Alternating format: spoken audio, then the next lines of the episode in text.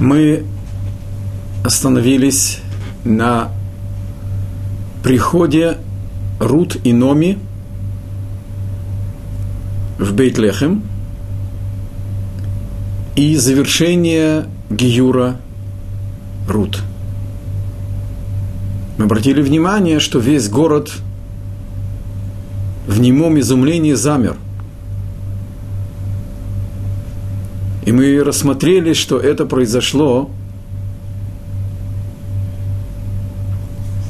не потому, что их транслировали по CNN. Войти в Бейтлехем, две женщины вошли, кто бы это заметил. Что были, было несколько событий, которые описаны в Мидраше. И мы с вами обратили внимание, как встретили Нуми, и как она отнеслась к злорадству без ответа – и как она переживала, чтобы люди не подумали по ее судьбе тяжелой, что есть несправедливость в мире. Мы с вами говорили, что она просит называть ее Мара, горькая. Обращает на себя внимание, что в тексте свитка Рут слово Мара написано не с гей, как должно было быть. Слово горький, Мара в конце гей. А в нашем пророчестве написано Мара с алифом – Свиток Рут намекает, что Номи ни один час своей тяжелой судьбы не подозревала, что что-то произошло случайно или, не дай Бог, несправедливо. Она все видит, буква Алиф намекает на единство судьбы и провидения, что все не случайно, все от Бога. И все она принимает как Божий суд, как Божие провидение, как Божие испытание. Следующая глава, она начинается с представления Боаза. И он представлен здесь целой, так сказать, горстью титулов. А у Номи родственник, причем родственник с особой близостью. Есть просто коров близкий родственник. А тут еще сказано мода. Это Бывает даже дальний родственник, но очень близкий. Значит, он был и родственником. Дело в том, что Боас был э, двоюродным братом Номи, потому что Элимелех и отец Номи были братьями. Фактически Номи и Элимелех были двоюродный брат с сестрой. И поэтому Боас тоже был родственником и со стороны Номи, и со стороны Элимелеха, ее мужа покойного – и сказано, что он личность. Иш. Гибор Хай. Это нельзя перевести однозначно. Имеется в виду человек, владеющий всеми своими чертами характера. Это в личном плане. А с другом, в другом плане активная личность, духовный лидер. Причем лидерство активное, неформальное. И он из семейства Элимелеха, и его имя Боаз. Понятие Иш и Гибор Хайль – это, в общем-то, титул. Когда Итро, тесть Моисея, дает совет Моисею поделиться частью функциями руководства народа и выбраться Недрион – в Торе написано, что критерий, по которым выбираются люди, чтобы быть в Санедрионе, написано Аншей Хайль, то, что и здесь у нас упоминается, то есть а, активные лидеры, так сказать, личности воюющие, воинствующие. Хайль – это, значит, активность. И Рей Локим – богобоязненные. Аншей Мед – люди, которые верны истине. И ненавидящие богатство, то есть неподкупные. Когда Пятикнижье объясняет, как был выполнен совет, написано, что Моисей сделал так, как было ему сказано. То есть он выбрал людей по всем этим критериям. А потом написано, что выбрал Моисей Аншей Хайль. Взят только один из этих четырех титулов. Именно Аншей Хайль. То есть воинствующих лидеров.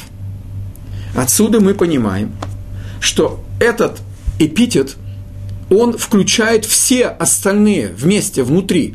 И человек истины, и богобоязненность, и неподкупность. Но прежде чем мы остановимся на этом вступлении главы второй, которое нам представляет Боаза, я хочу привести вам Талмуд. И с помощью Мидраш Раба попробовать понять, что предшествовало приходу Рут и Номи в Бейтлехем в судьбе Боаза. Помимо того, что мы сейчас выяснили, что он родственник Номи, а значит родственник Элимелеха, а значит и родственник Махлона, мужа покойного Рут,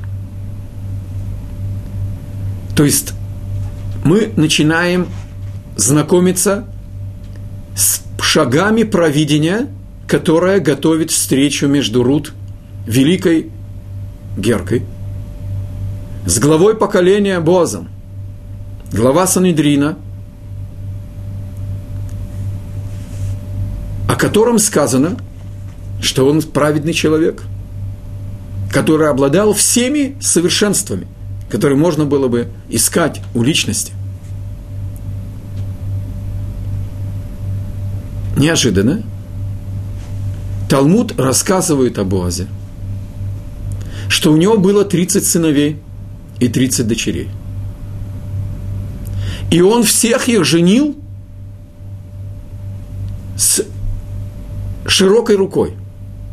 Он устроил 120 перов. 60 при помолвке, каждому сыну и каждой дочери – и пир на свадьбе. И ни на один из 120 пиров он не пригласил Маноаха, будущего отца пророка Шимшона, который в тот период был бездетным. Мы рассматриваем Талмуд, трактат Баба Батра, 91 страница, первый лист – объясняет, мы сейчас идем пока по тексту, а потом рассмотрим, что это значит. Талмуд продолжает и говорит, потому что Манох был бездетный, и он не мог бы пригласить Боаза на свадьбу своих детей, на свою радость. Ничего не понятно. Говорит устная Тора, что Боаз это Ивцан, судья еврейского народа, глава Санедриона, и его имя, оно подчеркивает еще и его решимость в жизни. Боаз – это Беоз, посредством могущества. Сила и дерзость. Так можно перевести это слово на русский язык. Оз. Это и могущество, и дерзость. Еврейский народ называется Оз. Тигр называется животное, обладающее дерзостью и силой невероятной. Неужели можно буквально понять, что он не пригласил Маноха, потому что он переживал, что он не получит приглашение на его свадьбу? Потому что он был бездетный? Понятно, что это недопустимое объяснение. Объясняет устная Тора. Рыбхаим Шмулевец, глава Ишиват Мир, который чудесным образом была спасена провидением во время Второй мировой войны через островок Литва, есть книга, написанная «Спасение Торы из огня катастрофы». Он пояснил это место тем, что Элеме, а, Боаз хотел причинить боль Маноху, чтобы его бездетность была ощутима Манохом еще более сильно, чтобы он бы глубже молился, чтобы он сильнее просил у Бога, чтобы он удостоился быть отцом. Чтобы побудить его молиться более глубоко, всеми силами души он причинил ему эту неприятность. Рабхаим Шмулева Зацаль, благословенный смерть праведника, приводит объяснение своему комментарию. От Хана, мать Шмуэля, выпрошенного Бога, которая тоже была бездетной, а у Элькана, ее мужа, было две жены, Пнина и Хана, и Пнина не жалеет Хана, у нее есть дети, и она причиняет ей боль тем, что подчеркивает свое материнство, свое счастье. И тоже Пнина двигалась искренними намерениями побудить Хана, чтобы она молилась. Продолжает Талмуд и говорит, Боаз был наказан провидением – и ни о ком не будет сказано, похоронил 60 детей при жизни своей.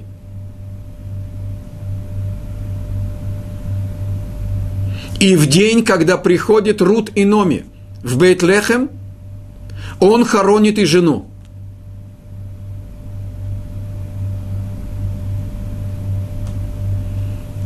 Говорит Рибхаим Шмулевец. Даже когда человек действует самыми искренними намерениями, и фактически желает, чтобы у ближнего было бы решение его проблемы, его беды. Он хочет, чтобы искренняя молитва принесла плоды. И так оно действительно есть. Искренность молитвы приносит плоды.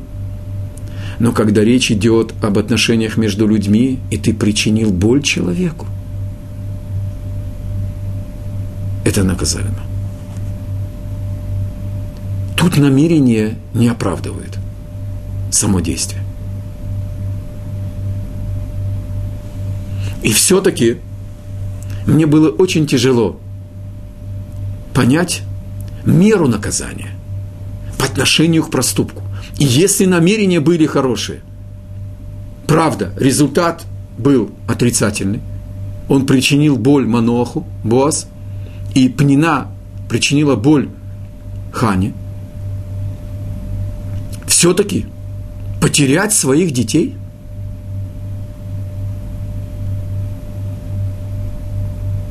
Тот, кто хоронит жену, сказано, как будто при его жизни разрушен храм. Так написано у Авраама, когда он хоронил Сару. Я дерзнул предложить свой ответ. Он основывается на месте лидера – в судьбе народа и судьба лидера в зависимости от того, насколько он выполняет свое предназначение. Когда Арон, Акоин, был главой поколения, которое согрешило золотым тельцом, это была вся его вина – что он не смог своей праведностью привнести столько света своему народу, чтобы он не согрешил. Был выписан приговор, и четверо сыновей Аарона должны были быть погибнуть. А он даже не был обвинен в этом грехе. Повторяю, его вина была только, что он был главой поколения, которое согрешило. Мы это видим из того, что ему разрешено было принести искупительную жертву теленка – а еврейский народ не имел права принести искупительную жертву теленка, потому что не может прийти и а, прокурор быть адвокатом. Согрешили это золотым тельцом. Не может прийти теперь жилой теленок и искупить грех золотого тельца. А Аарону разрешено было. Подчеркивается, что он не согрешил золотым тельцом. Мы видим еще одно основание к такому объяснению есть по законам Торы понятие города-убежища. Если человек три дня до событий. Не был в ссоре с кем-то. И был вместе с ним.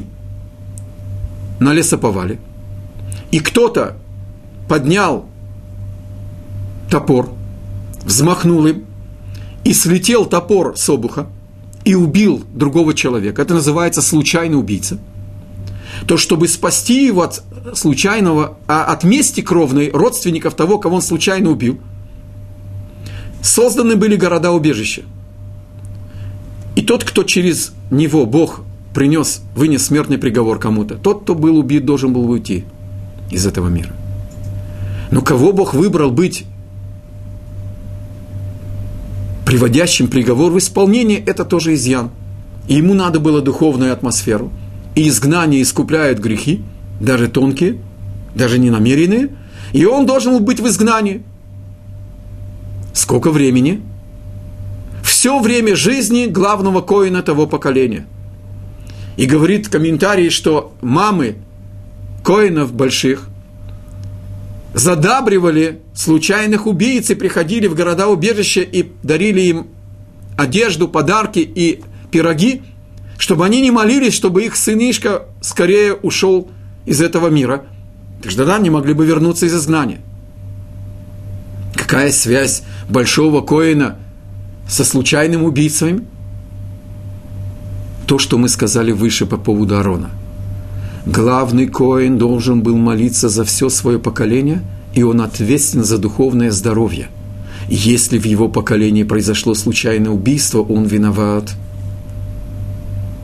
Может быть, это непонятное место и судьба Боаза.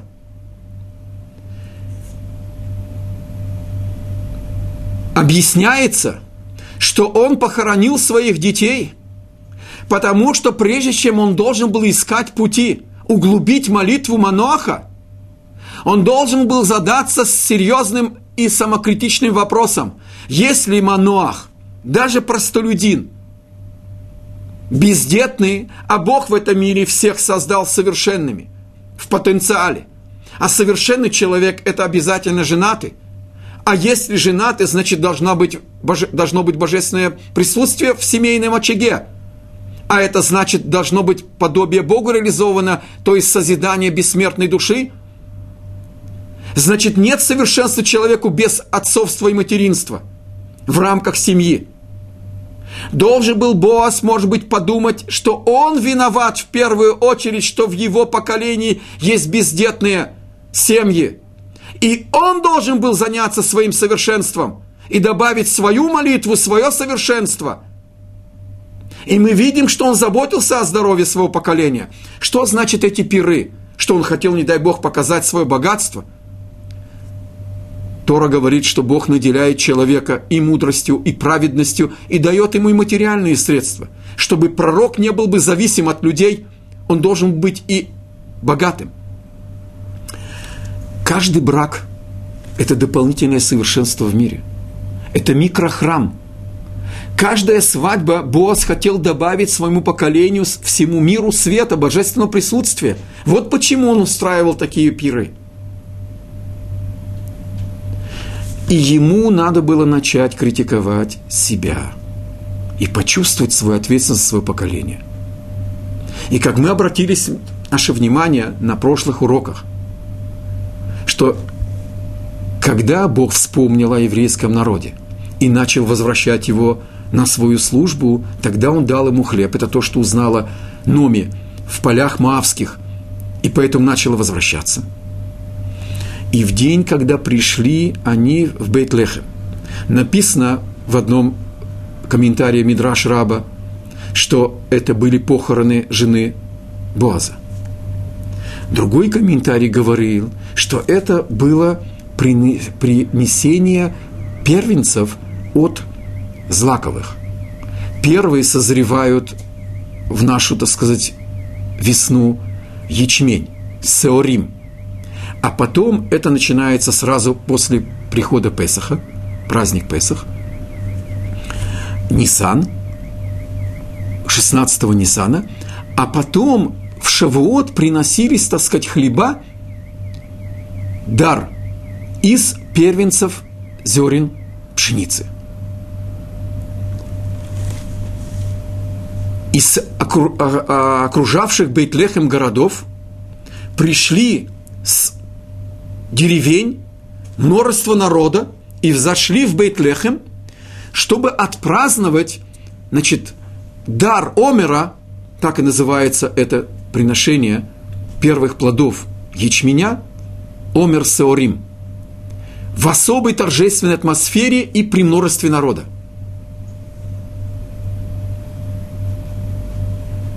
В чем суть этой заповеди? Помните начало нашего изучения. И было в дни судей, когда перестали служиться судей, наступает голод. Когда 200 лет до этих событий евреи вошли в Израиль, вошли в свое предназначение и получили место для реализации своего предназначения. Каждый получил свою землю, каждый построил свое поселение, у каждого был свой виноградник, своя, так сказать, плантация оливковых деревьев, свои стада, свои поля.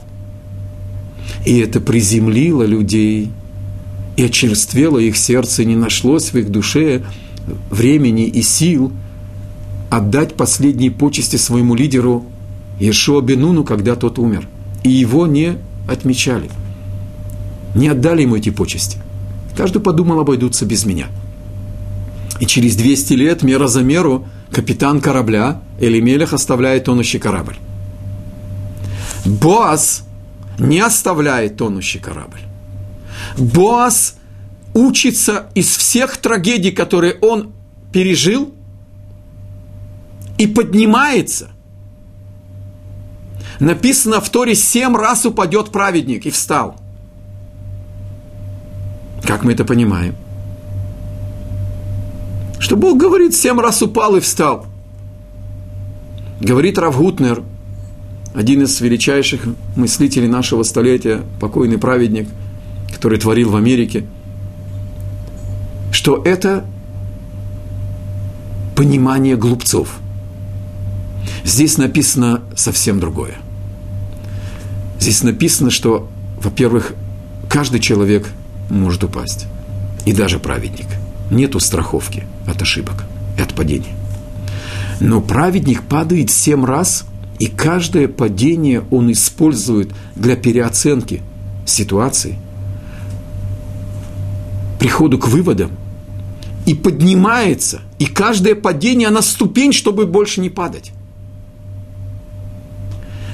Мы видим, что Боас влияет на свое поколение.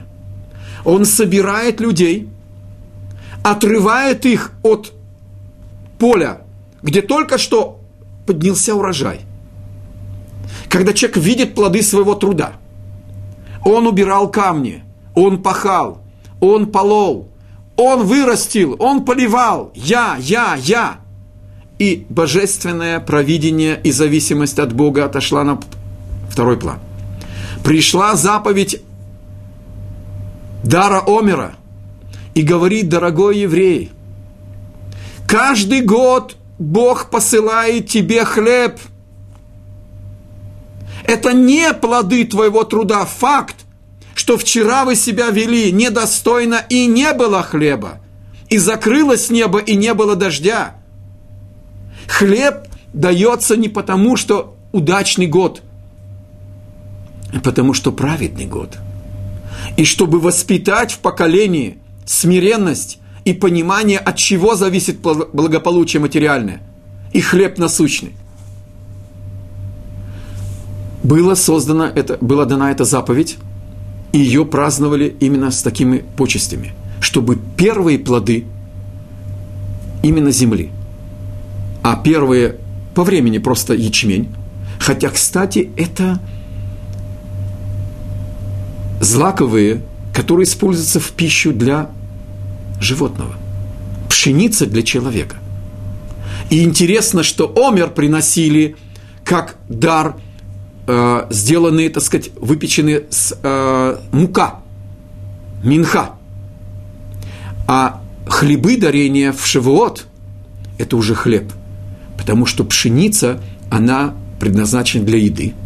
И когда человек жертвоприношение подготавливает и обрабатывает больше, тем больше глубины понимания ситуации, тем больше он понимает суть тем возвышеннее, так сказать, и жертвоприношение, И поэтому в Шивот мы приносим хлеб, а Омер, значит, после Песаха, мы приносим ячмень. И обратите внимание, что сначала они пришли в Бейтлехеме, написано, что началась жатва ячменя, а в конце событий, мы забежим немножко вперед, написано, что закончилась жатва не только ячменя, но и пшеницы. То есть прошло время от Песаха до Шивота. Может быть, можно добавить еще интересную деталь. Это время выхода из рабства всех видов и подготовка к получению Торы. Это время подготовки к свадьбе между Богом который жених, и невестой, еврейский народ.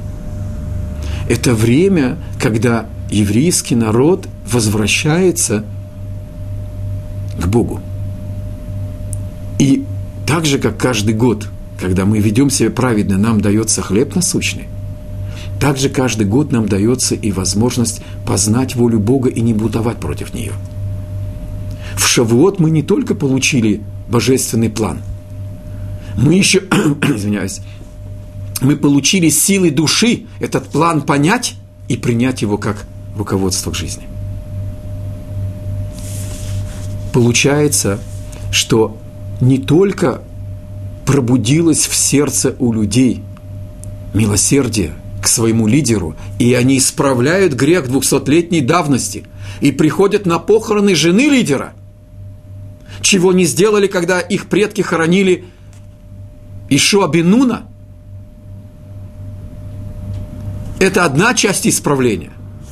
А вторая, которая результат, очевидно, правильного руководства Боаза, который не сломался трагедиями личными, которые на него обрушились, как потоп.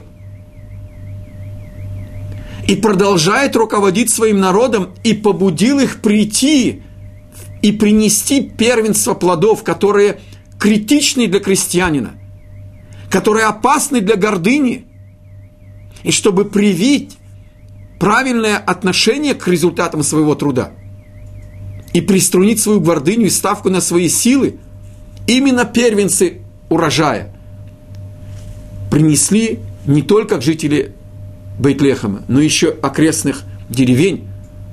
В свое время, когда был храм, это делали в Иерусалиме, и окрестности Иерусалима это приносили жители – в этот самый момент встречают это множество народа. Женская их часть – Рут и Номи. Бог освобождает место в душе, в сердце Боаза. Его жена уходит из этого мира, завершив свое предназначение.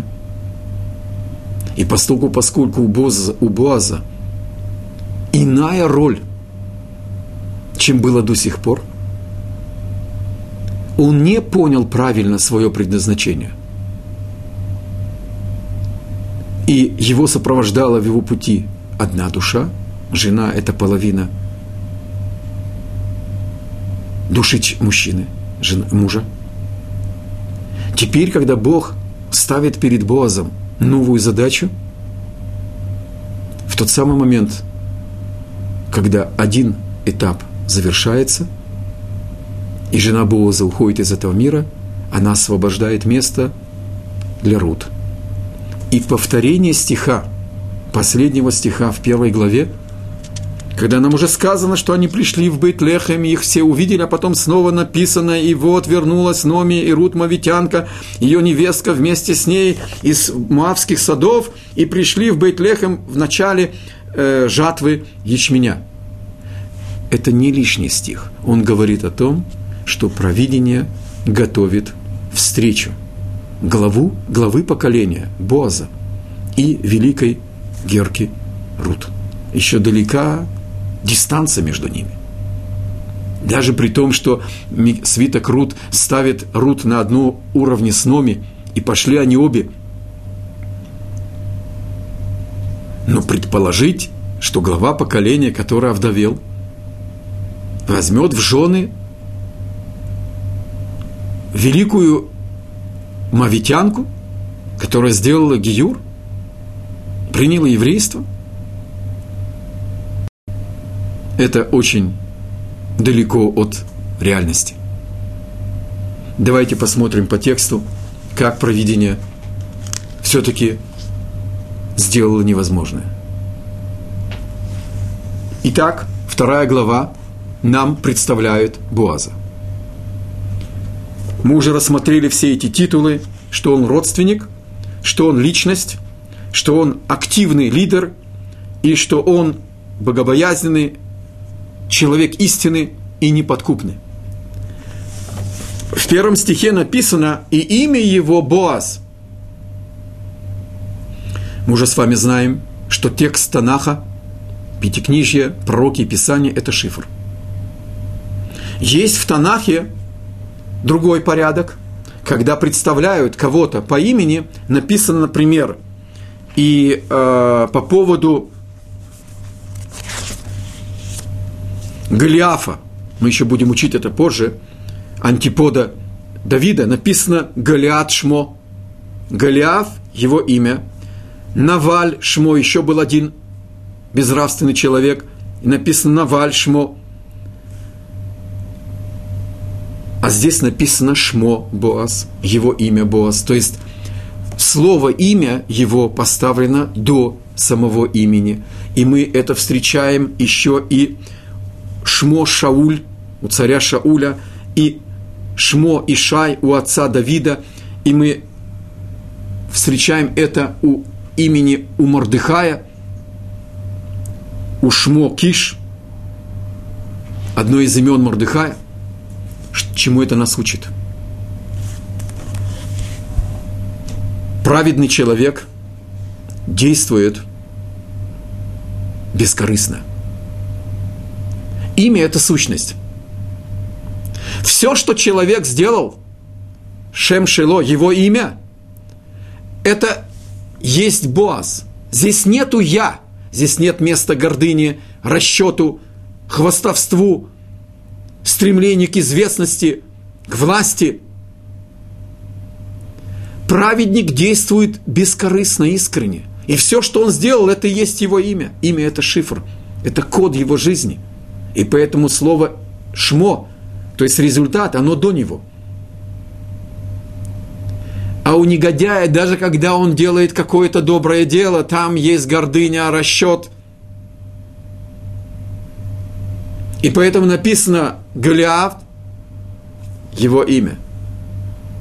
Его «я», его нутро, оно на первом месте. Оно ведет его при его делах даже когда они хорошие.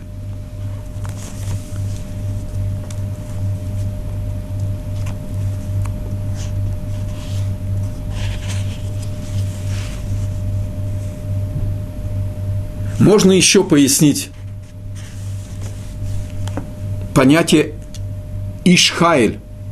Кстати, мы в Шаббат с приходом субботы – еврей приходит из синагоги и встречает царицу субботы. И часть встречи царицы субботы муж поет гимн своей жене. Вам знакома какая-либо цивилизация, где муж поет гимн жене раз в неделю, даже после серебряной свадьбы и после золотой и бриллиантовой, а не только серенады до помолвки. Еврейский народ имеет такую традицию многотысячелетнюю. И там жена называется Эшет Хайль. То есть это понятие включает в себе все достоинства женщины, когда она наполняет семейный очаг всем, что только женщина может его наполнить. И теплом, и вниманием, и объединением – и любовью, и заботой, и хлебом насущным, и светом обстановки, и шумом детей, и вниманием и любовью к мужу. и мудрым советом, и провидением, и пророчеством, как Сара была выше пророчицы, чем Авраам. То есть это обобщающий титул. Как это проявляется в жизни? Я хочу пояснить это реальным фактом в нашем времени. В Иерусалиме живет тоже один из Ишхаэль, наш активный духовный лидер, Раф Шайнберг, глава Ишиват Тураор.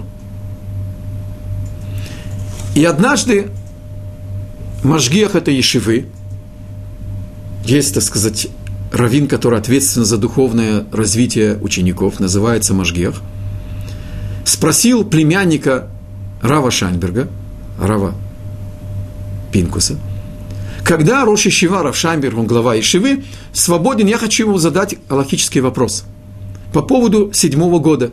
Мы сейчас находимся в Шнат Шмита. Это было в этом году. По-еврейски Рав Пинкус спросил Машгеха, а вы хотите спросить теоретический вопрос, учебный или практический? Машгех тоже еврей, на, вопрос еще вопросом сказал, какое имеет значение? Ответил племянник Равшайнберга Равпинкус. Если вы спросите Роши Шива Равшайнберга теоретический вопрос, он ответит вам, как он это учит из источников. Если вы зададите ему практический вопрос – он получает божественное откровение, называется Руаха Коды Шилтора. Позвольте мне не переводить. Буквально, это действительно божественное откровение, чтобы в конкретном практическом вопросе получить ясность понимания вещей, прозорливость, и ответ он идет не простой, не просто земной ответ. Вот какой уровень был человека, названного Ишхайль. Таким знанием обладают наши лидеры, благодаря величайшей работе над своими качествами. Может уместно добавить, что Равшайнберг известен в нашем поколении, что он ходит с филактериями целый день, хотя эта традиция была только в прежнее поколение. Это требует невероятного контроля даже над своими мыслями, а не только чистоты тела, это требует чистоты мыслей. Однажды заболела одна женщина, и он сказал Богу в своей молитве, что если она вы, вылечится, я надену семь маленьких талитов. Мы имеем кисти под одеждой, небольшой талит, четырехугольная одежда, и она требует кисти. называется цицит. И она выздоровела. И Равшайбер надел 12 маленьких талитов. В нашем климате это непросто. Еще раз заболела эта женщина, он еще раз молился Богу и сказал, что она выздоровеет, я надену еще 12 талитов. Слово цицит э, в числовом соответствии это значит, 600, еще есть 5 узлов, еще 8 кистей, и мы получаем 8 и 5, 13, 613 заповедей зашифрованы в, этом, э, в этой одежде, это как наши погоны – который символизирует, что перед нами избранный отряд говорящих в этом мире. Он ходит ежедневно с 24 маленькими талитами. И вот такая праведность, такая цельность дает ему такие силы отвечать на практические вопросы. Итак, Боас, лидер – ошибается, наказан, упал, поднимается и продолжает лечить свой народ. И так он представлен в свитке Рут. Снова это не история. Свиток перескакивает, дав нам визитную карточку Боаза, начинаются земные проблемы – а что есть? Номи и Рут пришли босиком. Номи открывает Рут свое решение быть независимой. Она не хочет помощи. Понятно, что один намек, и Боас бы устроил ее, и нашли бы ей там пенсию от Илимелиха, и устроили бы ее. Она принимает свою судьбу как от провидения, как от Бога. И она согласна нищенствовать, но не просить помощи ни от кого. Так решил Творец, так я себя и веду. И все принимаю с, с радостью. Рут не согласна, чтобы ее свекровь унижалась в городе, где все ее знают. Напомним, Рут тоже царская дочка. Ей тоже непривычно собирать милостыню. И как собирать? Теперь мы начинаем видеть, как каждая деталь, она не случайна. Во время жатвы Тора накладывает на крестьянина много ограничений. И нужно края поля не жать, оставить для нищих, сирот и вдов. Отсюда понятие ПА. Край поля или край лица. Отсюда слово пеот. Край, где встречается челюсть, символизирует животное начало, и мозг, символизирующий духовное начало. На этой границе у нас есть пеот, напоминающее нам, кто руководит кем – чтобы наше духовное начало управляло животным началом. И чтобы алчность крестьянина не погубила в нем душу, Бог говорит, не твое поле, а мое поле, говорит Бог. Я тебе его дал, ты хозяин. В той мере, в какой я тебе его позволил пользоваться.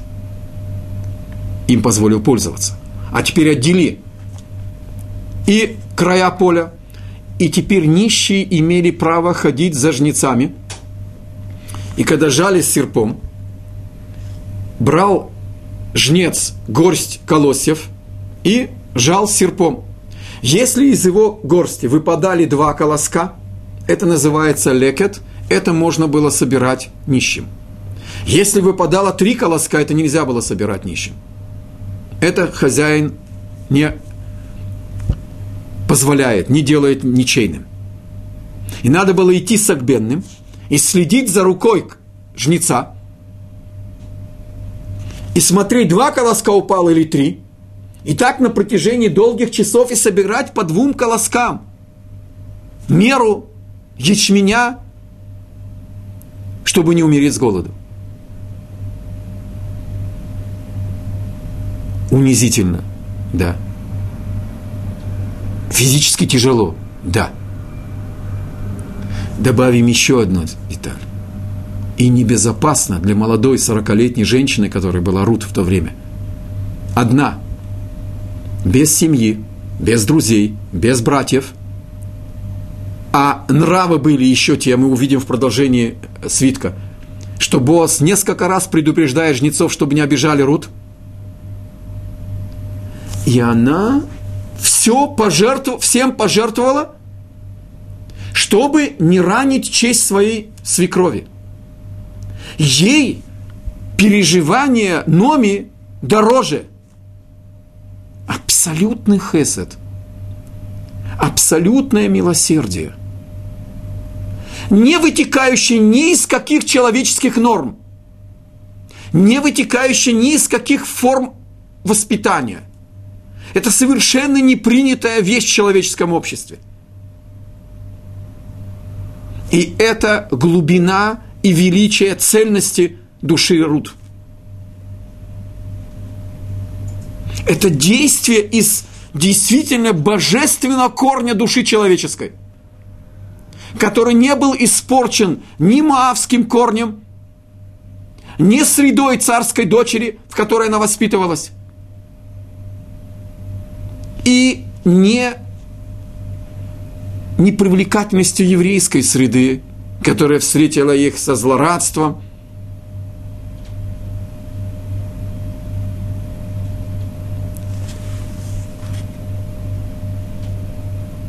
Номи потрясена, и она называет ее дочь моя. И она ей говорит,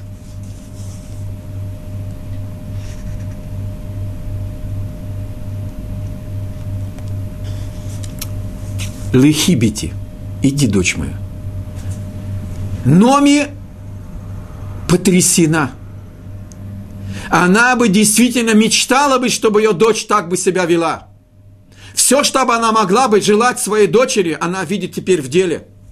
У этой великой нееврейки, которая приняла еврейство. Через такие терни, через такие пропасти переступив. Интересно, что в этом стихе написано, что Рут сказала, и тут подчеркнуто, Рут Мавитянка, подчеркивается, как ей было тяжело, что это непросто, что мавский корень в ней бунтует, ее привычки, ее воспитание. Оно внутри. Десятилетия человек вел себя определенным образом. Склад характера, почерк поведения – привычки. И она сказала, я пойду и буду собирать эти колосья. Затем, в чьих глазах я найду симпатию? Говорит комментарий. Бог вложил в уста великой нееврейки Рут, великой еврейки, сейчас уже можно сказать, пророчество.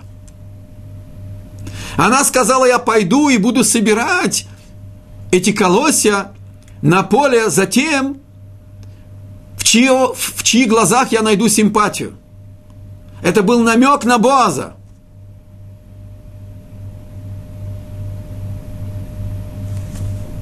Мы еще увидим несколько стихов, когда Бог вложил пророчество в уста и Боаза, и Рут –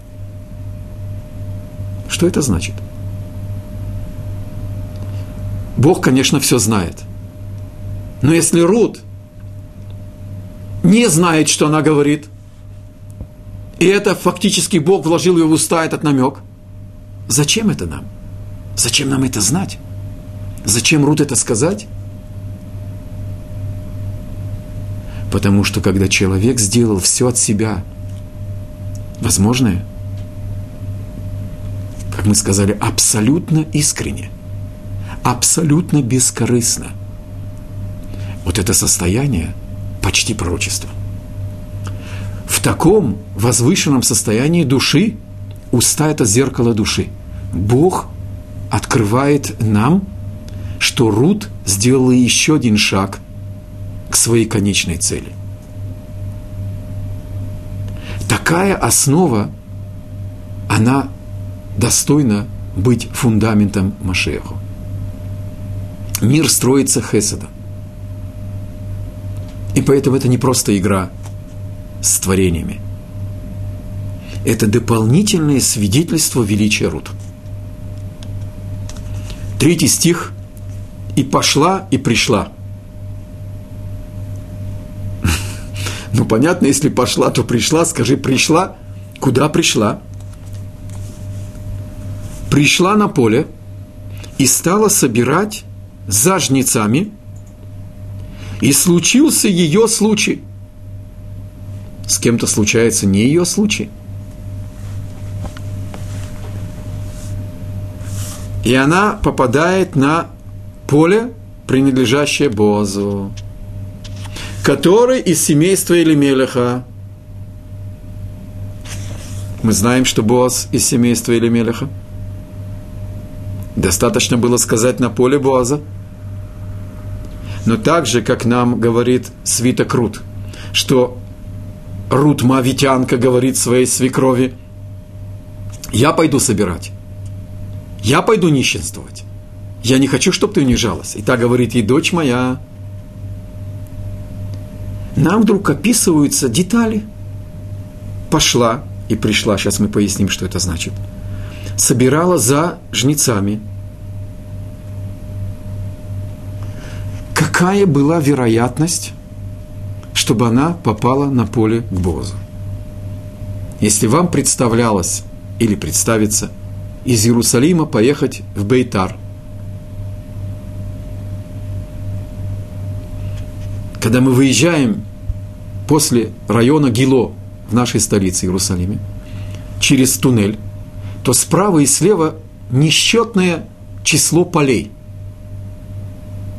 В то время их было, конечно, больше. Сельским хозяйством занимались практически все – Какая была вероятность, чтобы Рут попала на поле, одно из, я не знаю, сколько там тысяч было полей? Никакой. Ну как она шла? Сказано, пошла и пришла. Она проходила определенные, определенное расстояние. Это был чужой город. Если вам приходилось быть в Цфате, там можно заблудиться, или в старом городе в Иерусалиме – там можно мгновенно затеряться, потому что нету улиц, как в Нью-Йорке, понимаете, вдоль и поперек. Там все хаотично. Чтобы не плутать на обратном пути. Рут берет во внимание, что будет в конце этого дня. Чтобы не задержаться и вернуться к несчастной вдове и порадовать ее общением раньше на полчаса, на час, она отмечает свой путь. Она прошла а какой-то период, этап, участок, делала заметки, возвращалась, отмечала, чтобы понять и не запутаться. запутаться. И так она двигалась до полей. Когда человек действует, как мы уже сказали, от себя искренне – и шла за жнецами, чтобы не попадать в поле их зрения. А почему бы не попасть? Царская дочка в новом городе. Почему бы не получить комплимент? Почему не получить взгляд оценивающий, переброситься словечком? Почему бы и на обратном пути не задержаться в Вифлееме, в Бейтлехеме – не столица, но один из центральных городов, посмотреть на новый город, на новое общество, на новые порядки, себя показать. Разве кто-нибудь полслова бы сказал бы Рут, что она задержалась? Нету у Рут никаких расчетов. Она скромна по природе. Она знает, что ее красота, она предназначена для святости, а не для комплиментов самцов, извините за грубость. Совершенно поразительно, откуда это у нее. Понятно, что одного ульпана Геюра Номи недостаточно было. Мы с вами уже учили, что она в семье с Махлоном, разбитой еврейской семье, научилась этим ценностям и пониманию предназначения женской красоты – и она идет за жнецами, а ее могут опередить другие нищие, кто ближе к ним. Значит, ей больше работать, дольше собирать. Это ее не волнует. И случается ее случай. Микр микрега, микрешела, ее случай. И Бог приводит Рут на поле Боза. И намек, что он родственник Элимелиха, говорит о том, что это был еще один шаг провидения, который готовил встречу Боза. Еще снова далека-далека встреча. Боаз, глава Санедриона, занимается высшими сферами. Что ему до жатвы? Какое ему дело до жнецов? Да не приходит он на поле обычным образом.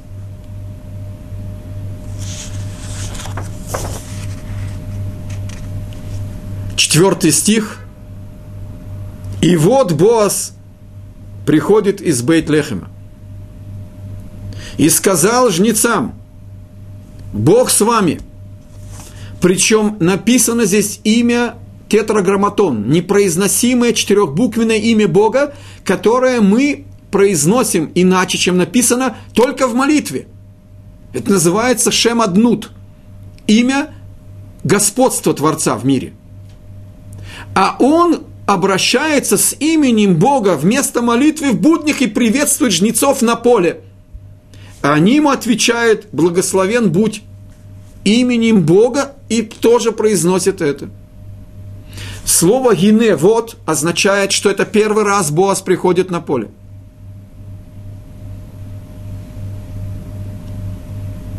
Задали вопрос, как они встретятся – Боас продолжает переживать болезнь своего поколения.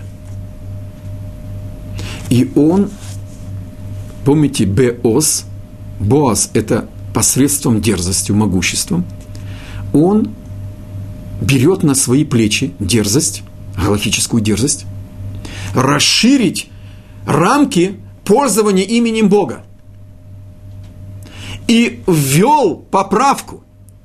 Имеет право Санедрион расширить границы определенных правил и ввел разрешение пользоваться именем Бога, чтобы приветствовали люди друг друга именем Бога, чтобы поднять людей в глазах друг друга, чтобы поднять в глазах людей, конечно же, судей в первую очередь, мудрецов, но и простого человека, потому что нету у главы поколения никакой силы, если у него нет здорового народа – если он не душа здорового тела.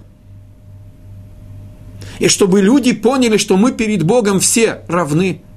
И пусть простой жнец или глава поколения, без простого жнеца глава поколения не сможет съесть хлеб насущный.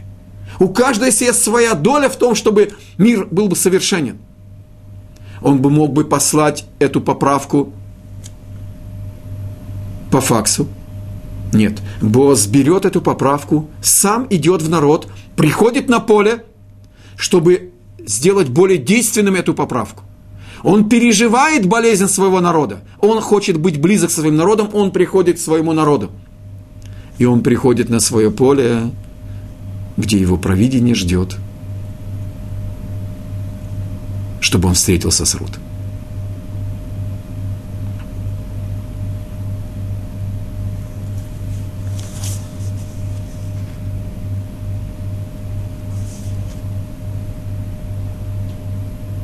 Если есть вопросы, то у нас есть некоторое время, может быть, задать вопросы. Нет вопросов.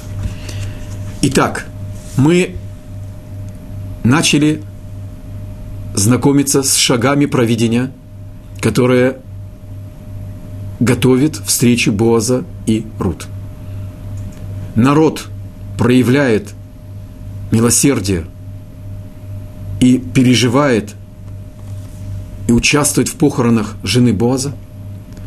Народ начинает изменять свое отношение к своим силам и приносят дар Омера в Бейтлехем, собираются вместе. И Рут жертвует всем своим царственным происхождением и не хочет, чтобы унижалась его, ее свекровь, и Бог привозит на поле Боза, и Боз переживает – состояние своего поколения и приходит к нему с новой поправкой и приветствует их непосредственно именем Бога. И они возвращают ему, говорят, чтобы Бог тебя благословил.